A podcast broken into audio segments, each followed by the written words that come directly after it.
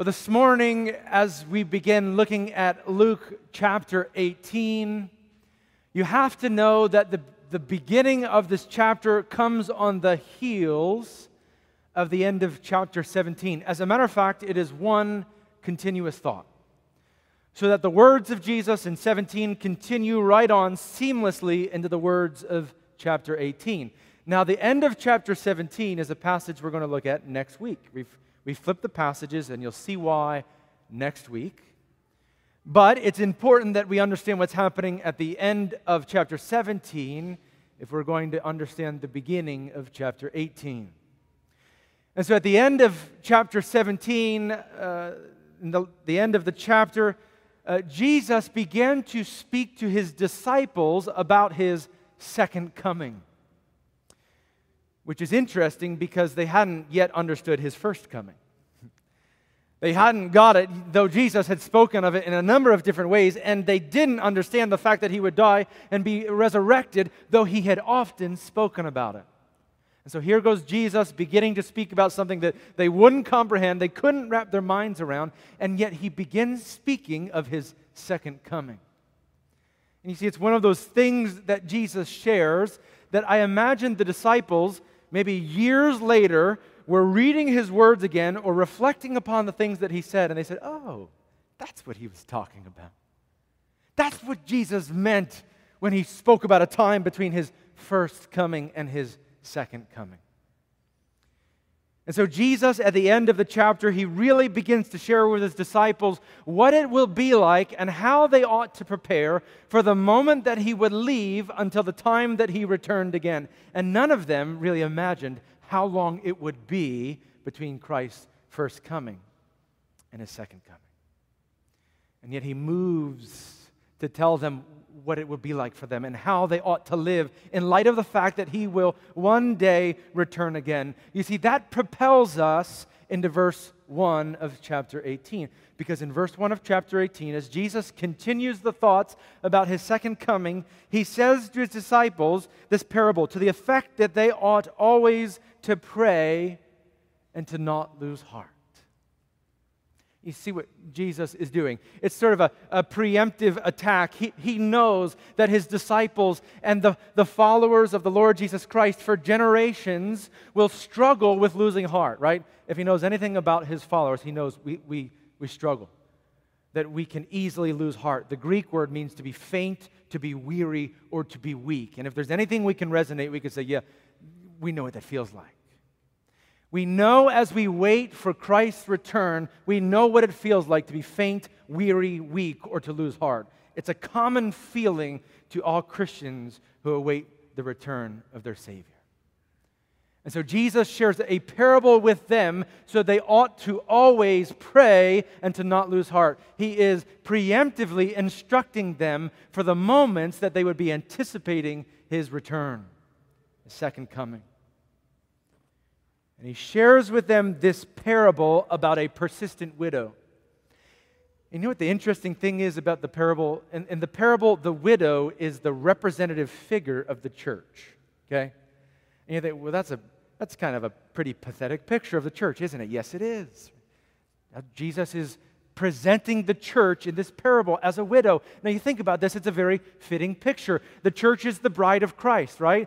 The, the bride of Christ, and the groom has come, but now the groom has gone away for a time, and now the bride is waiting on the return of the groom. And so, in one very real sense, the church continues as a widow. And in this culture, as Jesus speaks about widows, you know what it meant for a widow. Widows were vulnerable. Widows had no way of providing for themselves. Widows had no uh, uh, uh, uh, ability or affinity in a culture. They had no authority. They were very helpless. And this is the depiction of the church that Christ now presents. It's very similar to when he talks about the church being a flock of, of sheep among wolves, right? Or I'm sending you into the world, and the world will be against you. Here it is depicted as a widow. And Jesus shares this parable comparing the church to a widow so that we ought always to pray and not lose heart. So here's going to be the big question this morning. As we understand the parable, how does this parable move us to always be praying and not losing heart? That's the question. If we answer that, we understand the parable this morning, okay? So let's look at the parable. In verse 2, Jesus said, In a certain city there was a judge who neither feared God nor respected man. Now, as Jesus opens up this parable, I imagine the disciples were like, okay, yeah, that makes perfect sense. That's like every judge in every city we're aware of, okay?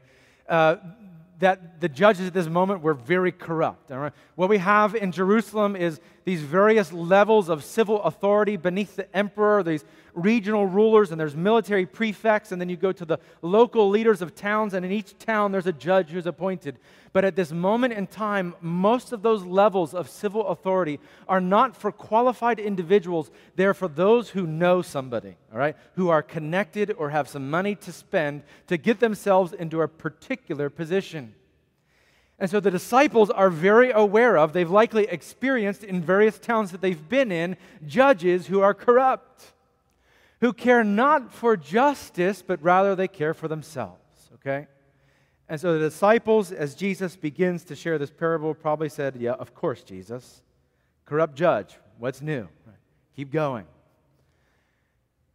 But the depiction that Jesus gives of this judge throughout this whole parable is not just of a corrupt judge the picture is of a judge who is like the worst of the worst, okay? Jesus says he neither feared God nor respected man, which you can probably clearly see is a violation of the two greatest commandments loving God and loving neighbor. This judge does neither one of those things. But as the parable goes on, we get a little more insight. For instance, in verse 4, in verse 4, as Jesus is sharing the parable, he says that the man literally said to himself, Because I neither fear God nor respect man. So it's a situation where the judge not only is in sin and doesn't fear God and doesn't respect man, but he knows it. He acknowledges it, and there's no shame in his acknowledgement. He's comfortable with his sin. And in verse 6, Jesus calls him the unrighteous judge. Okay? We get a picture of a judge in this parable who is a very bad man. And I would suggest to you this morning, as you think, why would this guy want to be judge? There's really only one reason then. If he doesn't care, uh, he has no fear of God, he doesn't respect man, he has no concern for genuine justice, then it is very likely that he is only in this for himself, right? Whatever he can get out of it, and whether that's money or respect whether it's driven out of greed or lust, we have no idea, but this is really revolving around this man, okay? It is a selfish ambition that has put him in the place of judge. And now here he stands in a place of great importance. Here he stands over the people of this particular town, judging them and, quote unquote, bringing them justice. Okay? We get the second character of this parable in verse 3. It says, There was a widow in that city who kept coming to him and saying, Give me justice against my adversary. Now, the widow is on the other end of the spectrum, right? For as affluent as the judge was, and for how much power that he had, and how maybe well respected he was in society, the widow was the very opposite of all those things. She was powerless. She lacked any affluence at all in her community. She likely had very little things. No one probably even knew her name, okay? In this culture and in this time, the widow was kind of the bottom of the bottom. She could not provide for herself. And so she is the very opposite of the judge in the parable that Jesus shares here this morning. And it says in verse 3 that she was saying to the judge, Give me justice against my adversary. And it makes it sound like she has an enemy, an archenemy, and they're, they're battling and they're duking it out. It's not exactly the image that Jesus is painting. It is more of an image of someone who is a, uh, opposed to her. Someone who has likely taken advantage of her, who has deprived her of possession or belongings. And I don't know exactly who this is, but you could probably speculate a widow in this circumstance, there's a few different types of people who would take advantage of her. Maybe it's a, a landlord, right? Maybe it's someone who is dealing with the estate of her, her husband who had passed away, okay? Someone is dealing unjustly with her. He is her adversary, and now he has deprived her of justice. And she is bringing her case before this judge who could really care less, okay? It doesn't fear God and doesn't respect man. Now, you think about the situation of the widow in the parable. And the widow, as she comes before the judge, the widow only has a few options. Let me try and lay out a few, a few of the only options I see.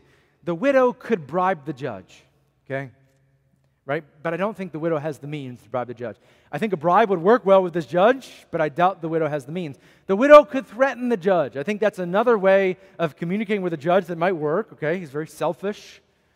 But I don't think the widow has the power to threaten the judge. And so, what is the widow's last option? It's a pathetic plea. It's a crying out, it's a falling on her knees, it's a crying before him.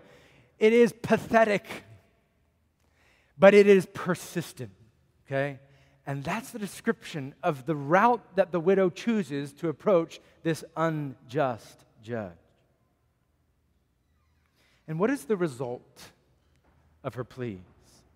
It says in verse 4 For a while he refused, but afterward he said to himself, Though I neither fear God nor respect man, yet because this widow keeps bothering me, I will give her justice so that she will not beat me down by her continual coming.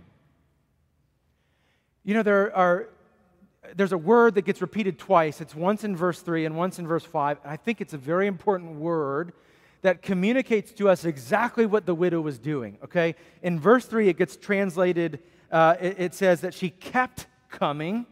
And then in verse 5, the judge says that she's beating, her, beating him down by her continual coming. It's the same word in both instances, and it's written in the, the passive uh, voice, and it's a participle. Those two things combined together with the word that's being used is meant to communicate to us a consistent coming a persistent coming. You could say a nagging or a bugging. Okay?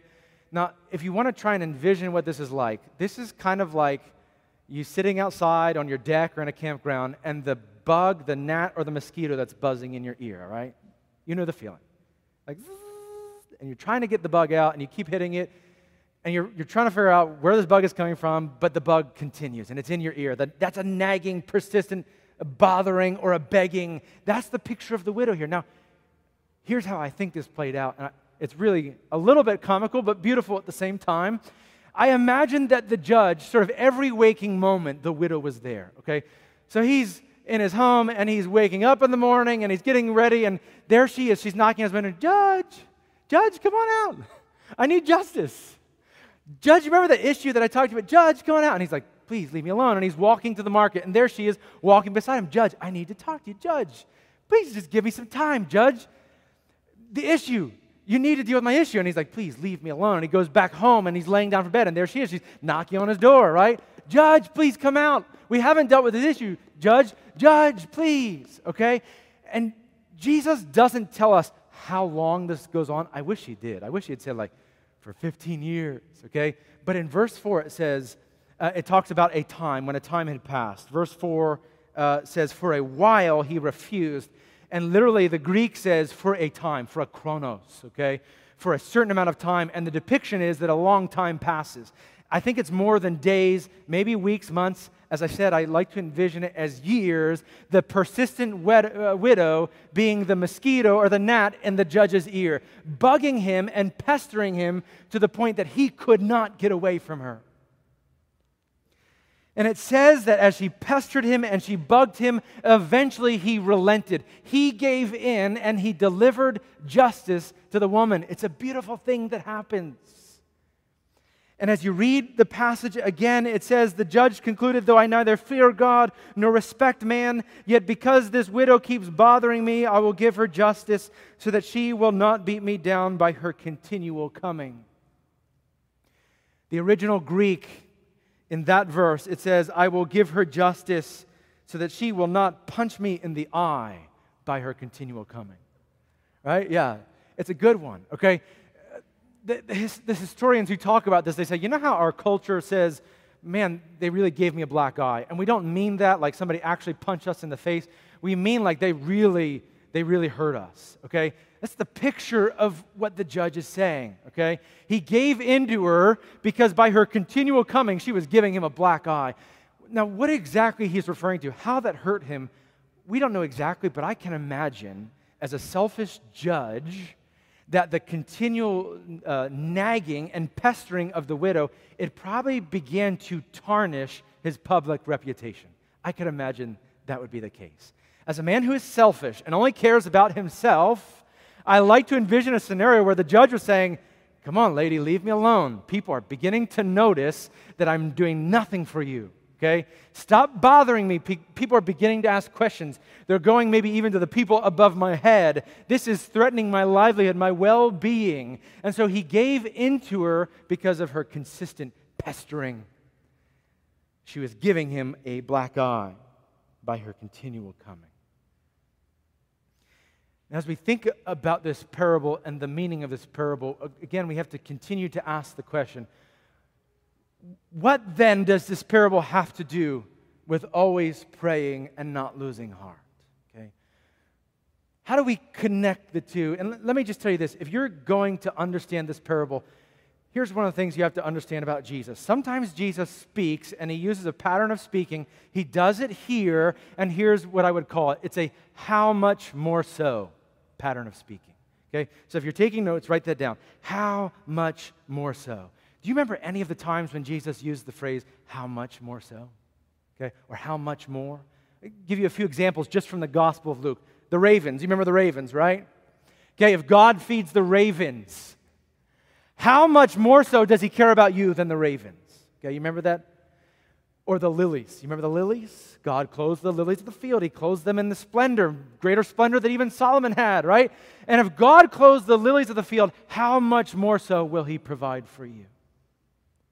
Or what about the, the evil parents who know how to give good things to their children? You remember that one? If you who are evil know how to give good things to your children, how much more so will your Father in heaven give good things to you? See, in, in each of those circumstances, what, what is Jesus doing? Why is he asking an absurd question? He's trying to evoke a response from his readers. As we answer those questions, you know what we say? We say, no, duh. Of course. What an absurd question. Are we more valuable than the ravens? Of, of course we are. Will God clothe us if He clothes the, the, lilies of the field? Does He care more about us than He cares about flowers that are here today and gone tomorrow? Of course He does. If we are, who are evil know how to give good things to our children, won't our good Father in heaven give us good things? Of course He will. What an absurd question. It's an absurdity of incongruity. One thing is not like the other. The comparison that Jesus is making is a contrast. These two things have nothing in common, and it is exactly what Jesus is doing in this parable. We are meant to look at this parable and say, well, how much more so will our God give us justice? Right? Think about what Jesus says in verse 6. The Lord said, hear what the unrighteous judge says, okay? Reflect on the words of the unrighteous judge. And then after that, you literally could insert the words, how much more? How much more will God give justice to his elect who cried to him day and night? How much more will he delay long over them? How much more will he give justice to them speedily? It is the contrast between the unrighteous judge and the good father. And if the unrighteous judge will give justice to the pestering widow, how much more will our God give us justice? You see, I, I think that's an important contrast for us to make.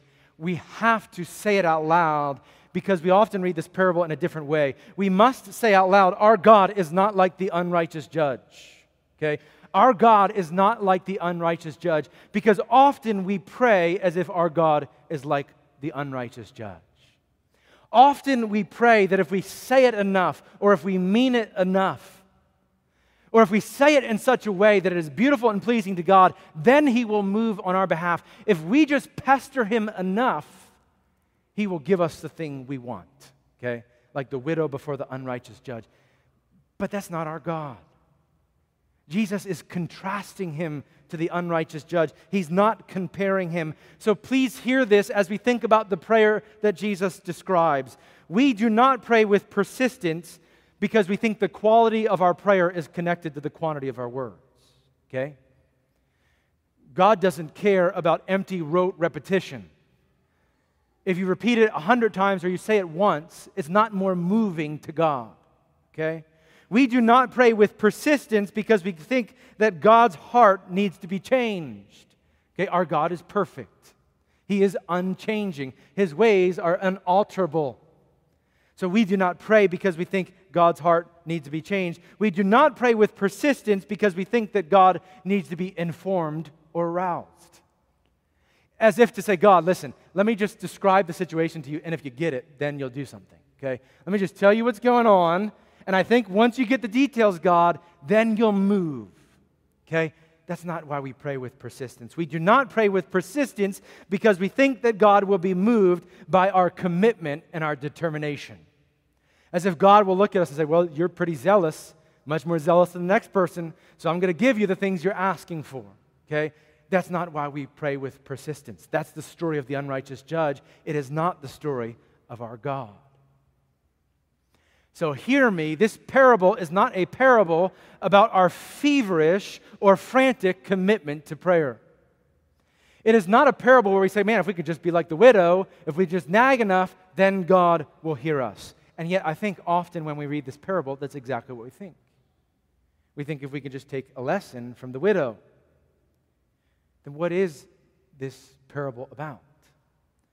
Again, what is the application that Jesus shares here, it's very simple. How much more justice will our God give us than the unrighteous judge? Okay? The message of Jesus as he speaks in this parable is that when we pray, we pray as those who know that our God gives justice, who know that our God is and that our God does, not as those who wonder if our God will. Not as those who are seeking to move God to be just, and wondering if he actually will be just. See, this parable is a comparison, a contrast between God and the judge, and the way that we might approach God versus the way that we might approach the unrighteous judge. Let me tell you, it's the same thing that happens in 1 Kings chapter 18, okay? In 1 Kings 18, there's Elijah and the prophets of Baal. You remember this, right? And there, the public question is well, whose God is real? Whose God will answer your prayer? Whose God will move on your behalf. And you remember what the prophets of Baal did? They get the first attempt, right? And they go before the altar, and, and, and here's the competition. Whichever God is going to bring down fire from heaven and burn up this offering, that's the real God, right? And so the prophets of Baal, what do they do? Man, they are frantic and they're frenzied. There's a chaos in their prayer. And they're like the widow who's nagging and persistent. And they're crying out for their God. And they're yelling and they're hooting and hollering. And when their God doesn't answer, they begin cutting themselves and pouring their blood out on the altar. And they're beating themselves. And they're just wondering if their God's going to answer them. And everything that they're doing is with the question well, okay, I wonder if he's going to do something. I wonder if he's going to work on our behalf. I wonder if he's actually going to hear us. And he doesn't, of course. He's a dead God. But you remember the prophets of Baal and compare them to the way that Elijah approaches, right? You remember he approaches the altar calmly. And after water has been poured on the altar and trenches have been dug around it and filled with water, he approaches the altar calmly and he begins praying. And what does he say? Let it be known in all the earth. And then he begins talking about his God. Let it be known in all the earth. You see, Elijah approached the situation with quiet confidence, knowing that as he prayed that his God is, and his God will, and his God would answer his prayer. And I knew Elijah probably didn't know exactly how God would answer the prayer, but nonetheless, he knew with confidence that God would do, as he says here in verse 7, that he will give justice to his elect who cry day and night. Elijah prayed knowing that God would. And it gave him a confidence, a boldness, a courage to pray knowing that God would work on his behalf. You see, that's what Christ is exhorting his hearers to in this passage. The type of prayer that Jesus is speaking about is an eschatological prayer, okay? Eschatological, that means with a view of the end in mind, all right? Jesus is exhorting them I have come and I am leaving, and one day I will return. And your prayer ought to have my return in mind. The way you pray ought to be knowing that one day I will return, and the justice that I've purchased on the cross will one day be realized fully in your lives, and you will truly experience that. Okay? And so the exhortation is for Christians to pray and not lose heart. You see, if we prayed in this way, we would not lose heart, right? If we prayed in this way, we would not grow faint and weary. If we prayed like Elijah, like knowing, yeah, God will. He does. He has. We would not grow faint and lose heart. We would not grow weary. That's why this morning we confessed the Heidelberg Catechism 126. I don't know if you've ever heard that question, the last question that comes up in the Heidelberg Catechism. One of the elders brought it up in the session meeting this past week, and I thought, how fitting. That question in the Heidelberg Catechism says, What does amen mean? Amen means it is true and certain. For God has much more certainly heard my prayer than I feel in my heart that I desire this of him. You get the picture? It's the conclusion to a prayer that means there's even a tumult in my heart. There's a wondering in my heart. Yet, amen is the acknowledgement that as I say this, I know that God has heard and has already acted on my behalf. It is the acknowledgement that it is certain, it is true, it will be done.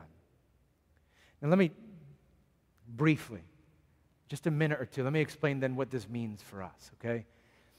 I think that all of us could take and we could make a list of all the injustices that have been uh, perpetrated against us. Okay? You could do that. And that might even be a good exercise for you.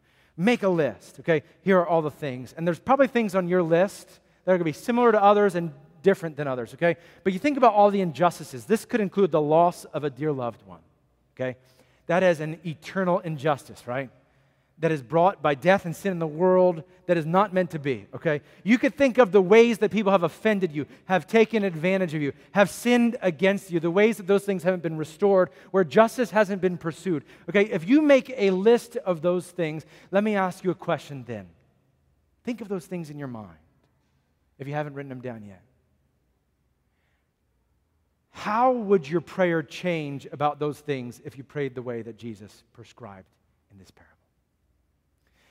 You see, you, you think about those lists, and I can almost guarantee most of us are thinking, I've prayed about those things, and I haven't, I haven't experienced justice. The hole hasn't been filled, the, the wrong hasn't been righted, nothing has been restored. I prayed fervently for years, and nothing happened.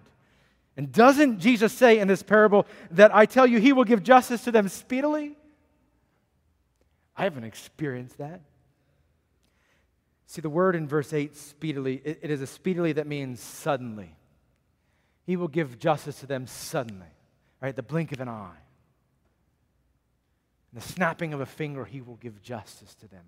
And here's what I want you to know if, you if you have a list of injustices that have been offended against you, we need to pray understanding that one day those wrongs will be righted. Those things will be restored. And I tell you the truth, I don't know how all of those wrongs will be righted. I don't know what that will be like, but I know what it will feel like, okay? The holes will be filled, the voids will be made whole, the brokenness will be brought back together. We will one day stand in the presence of our Creator with our Lord and Savior Jesus Christ, and we will be fully made whole, and there will be no doubt in our minds, okay? I can tell you beyond a shadow of a doubt, that will be true of us. And so we are exhorted by our Lord and Savior to pray knowing that that is the case. That God gives justice to those he loves. You see, the word he uses in verse 7, he gives justice to his elect.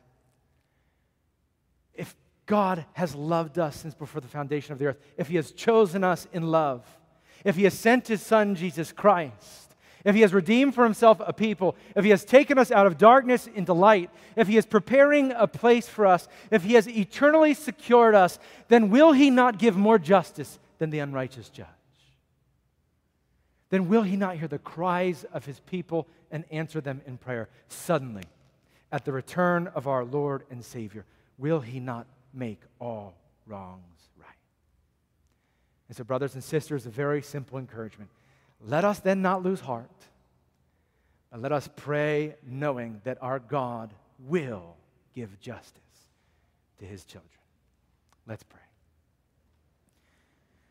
Father in heaven, We thank you for this parable that is only found in the Gospel of Luke.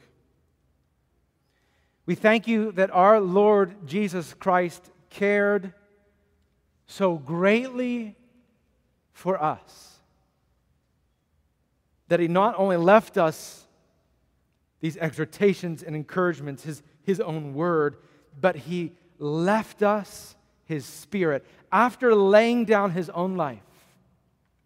Paying the penalty for our sin, he left us a helper. God who dwells in us. And so we pray, Father, that your spirit would move in our hearts, that we would not grow faint or weary, that we would not lose heart, that our faith would grow, and our confidence in you would grow, and our courage and boldness in you would grow. And that we would always be praying with the end in mind. That we could not pray so much about if God will give justice, but we could pray about when God gives justice.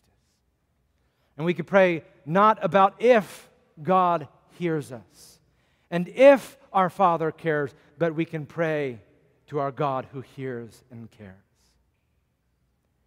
Would that, Lord God, shape the way we pray? Would it shape the way we live? Would it shape the way that we deal with trials and suffering? Would it shape the way we deal with joys and rejoicing? We thank you, our Father. We ask for the glory of you, the glory of your Son, by the work of your Spirit, that you would continue to move among your people this morning and forevermore. In your name we pray. Amen.